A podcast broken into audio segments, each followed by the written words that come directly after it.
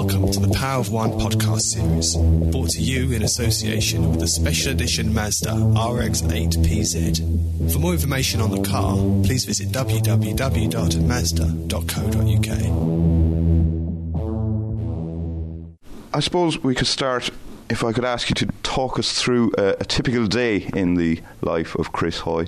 Well, I suppose a typical day, if I was based at home in Manchester, would involve getting up around about eight thirty or so. Nothing too early for me. Um, breakfast and then pretty much straight down to the gym, meeting up with the rest of the guys that are in the, the squad and do our, our strength training session, which usually lasts around two hours, and then because the, the gym's in the velodrome, based in the velodrome here, where we just stay here, grab some sandwiches or some lunch at, at, the track, and get ready for the track session, which would start around about one o'clock or two o'clock. And then it's a three-hour track session through till five, and quite often I would get a massage straight after the track training session, which lasts about an hour. So then get home about half past six, and put the tea on, and then watch a bit of telly, check up my emails, and then pretty much off to bed by ideally about 10, 10.30 and that's about it. How knackered would you be when you crash? Pretty tired. I mean, the, the rest is as important as the actual the training part of, of what I do, and it, it's hard to explain that to people when you know you think, well, you're only training for maybe five hours a day, so what do you do for the rest of the day? But you, you really do have to make sure that the the time you spend off the bike is as um, restful as possible, so that you're allowing your body to recover from the, the hard efforts you do.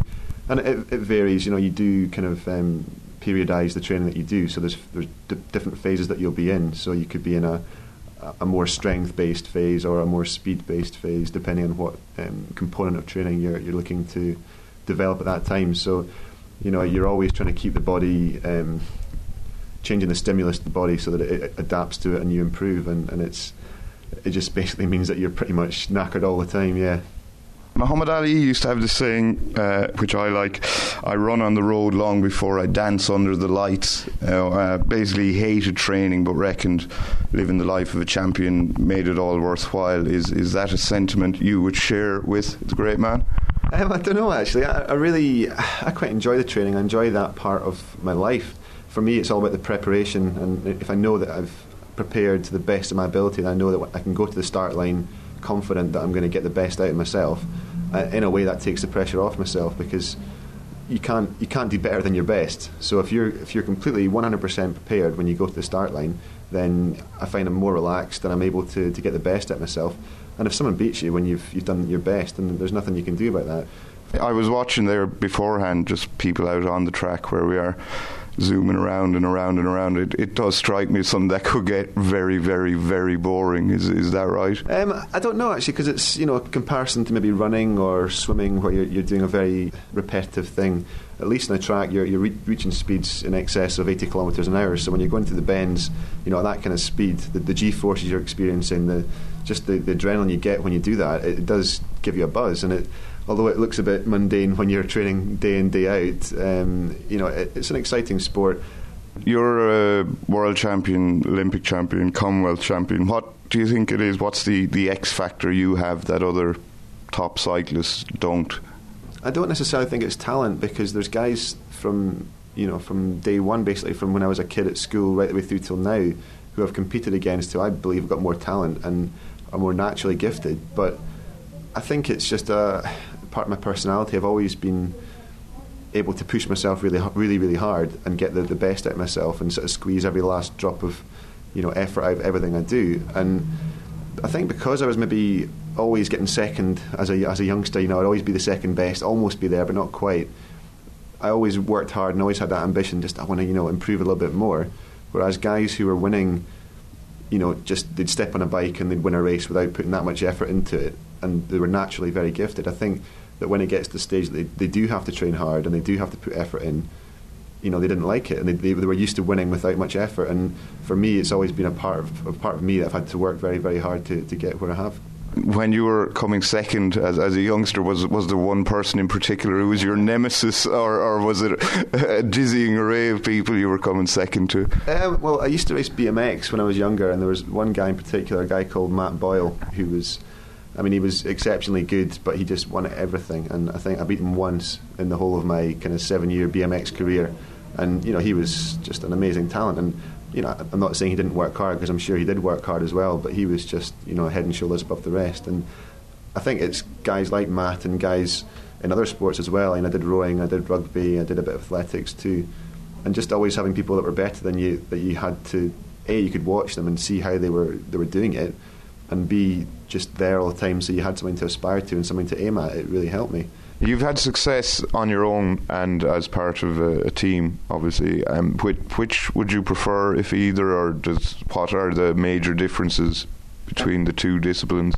They're, they're very different because when you win by yourself, um, you know that it's it's down to your preparation and your effort on the night, and that you know there's nothing no, nothing else involved in that. Um, obviously, you've got your support from your team and, and, the whole preparation phase, but on the night it's just you. Whereas if it's a team event like the, the team sprint, it's a three-man team event, and when you win that, you know you know what you've all gone through together to get there, and and it's just I don't know. I actually prefer the celebrations with a team event because you can you can celebrate amongst yourselves and enjoy it more when it's just you obviously you're delighted, but it's you know you, you're going to bore everyone if you keep talking about it. But if you've got two teammates to sort of uh, have a laugh with and you know to go out and celebrate with, it, it means a lot more. What kind of personal sacrifices have you had to make to pursue this line of work, um, like in terms of social life, family life, financial sacrifices? It's you know it's not been easy, but uh, at the same time I've been very fortunate. The the lottery funding came on board just at the right time for me. You know, I was just about finishing university, and the lottery funding came on board, which meant that it was just enough money to to live off or to to use as expenses to get back and forth up the road. Um, but in terms of sacrifices, I suppose moving from home, you know, I live or I used to live in Edinburgh. Um, I lived there all my life, and it's a wonderful place, and I, I do miss it. Um, so I had to relocate to Manchester to go somewhere that had a, a facility. Second of all, social life, yeah, you kind of you put that on a, a bit of a back burner because you just can't do the training and recovery and fitting it all in. You know, you have you make time for seeing your friends, obviously, but if you're travelling for maybe four months of the year, then you're not seeing them for that time. And obviously, when you come home, you're still competing and, and training. So it's just frustrating when you might want to go out and have a few beers and you know just have a late night and you know you can't because it's you know if you do that there may not be anybody to tell you not to do it but if you if you do that then you know it's going to have repercussions the following day and the following week um, so what I tend to do is kind of squeeze the, uh, the celebrations and stuff into the end of the season as much as I can. So I have a month at the end of the year where I'll, I'll kind of catch up with everybody and you know cram it all in. And yeah it kind of makes it more special then because each night you kind of really well, you hope you hopefully you're going to remember it, but um, it's more special, and you know because you haven't seen anyone for a while, it's a, usually a big celebration too. Your teammate Bradley Wiggins participated in the Tour de France last summer, and shortly afterwards he wrote in The Guardian that uh, he said, I'm sick of feeling ashamed for being a professional cyclist, and he said he couldn't wait, back, wait to get back to track cycling. Um, do you ever suffer from guilt by association from all the, the shenanigans that go on in, in the peloton? Like, if if you introduce yourself to someone who doesn't know you as a cyclist, is it sort of raise their eyes to heaven, or do they assume you're you're taking drugs or whatever? It's it's really sad because what Bradley says is correct. You know, if you speak to somebody and you tell them that you're a professional cyclist, they assume that means you're first of all you're a road cyclist, and if you say you're a professional cyclist, that's like saying "Hi, I am Chris, I take drugs, you know, and, and it's it's just frustrating because any sport is going to have problems. Obviously, it's human nature to try and find a way to take shortcuts and cheat. But I don't know that when you've got an, a flagship event like the Tour de France, which is you know so publicly visible, and it's not even just once a year when the, the, the kind of drug scandals take place. You see, if you're into cycling, um, watching cycling, and if you're a cycling fan, you'll be aware that almost every week there's something in the press about either a case that's ongoing or somebody that's just tested positive. And it, it's so depressing. You know, I was a, a, a, big fan of road cycling when I was a kid, and I used to watch the Tour de France in the sort of late 80s and, and be amazed by it. And and I'll be honest with you now, I, I, don't really have that much of an interest in the Tour de France. You know, I'll, I'll keep a vague you know eye on what's going on um, when it's actually taking place. I know you rode the Alpe d'Huez stage for a children's leukemia charity during the summer. How was it? it was it was pretty grim. I mean, I weighed 93 kilograms, and most of the sort of top climbers on the Tour de France are weighing about 54, 55. So first of all, there's the weight disadvantage, and second of all, just purely the fact that I only train over, you know, distances around a thousand meters. So to do, you know, 200 kilometers, um, finishing up the top of Alpe it was it was pretty grim, but. I did enjoy it. It was just a totally different experience to anything I'd done before. Um, I went into it a little bit blind because I, I, didn't train for it. I knew that if I tried to do too much in the way of um, endurance training, then it would affect my speed on the track. So I just thought it would be a one-off experience. You know, raise some money for charity and have a bit of fun and, and give it a go. So it was. Uh, it was really hard. I mean, I'll not, I'll not pretend it wasn't hard going up that last climb after you know seven and a half hours of riding, and it was 35 degrees in heat, and literally there were people passing out left, right, and centre. I mean, there were any shaded area on the last climb, people were just getting off and stopping, and there were streams at the side of the road. They were going and like sticking their head in the streams trying to cool down.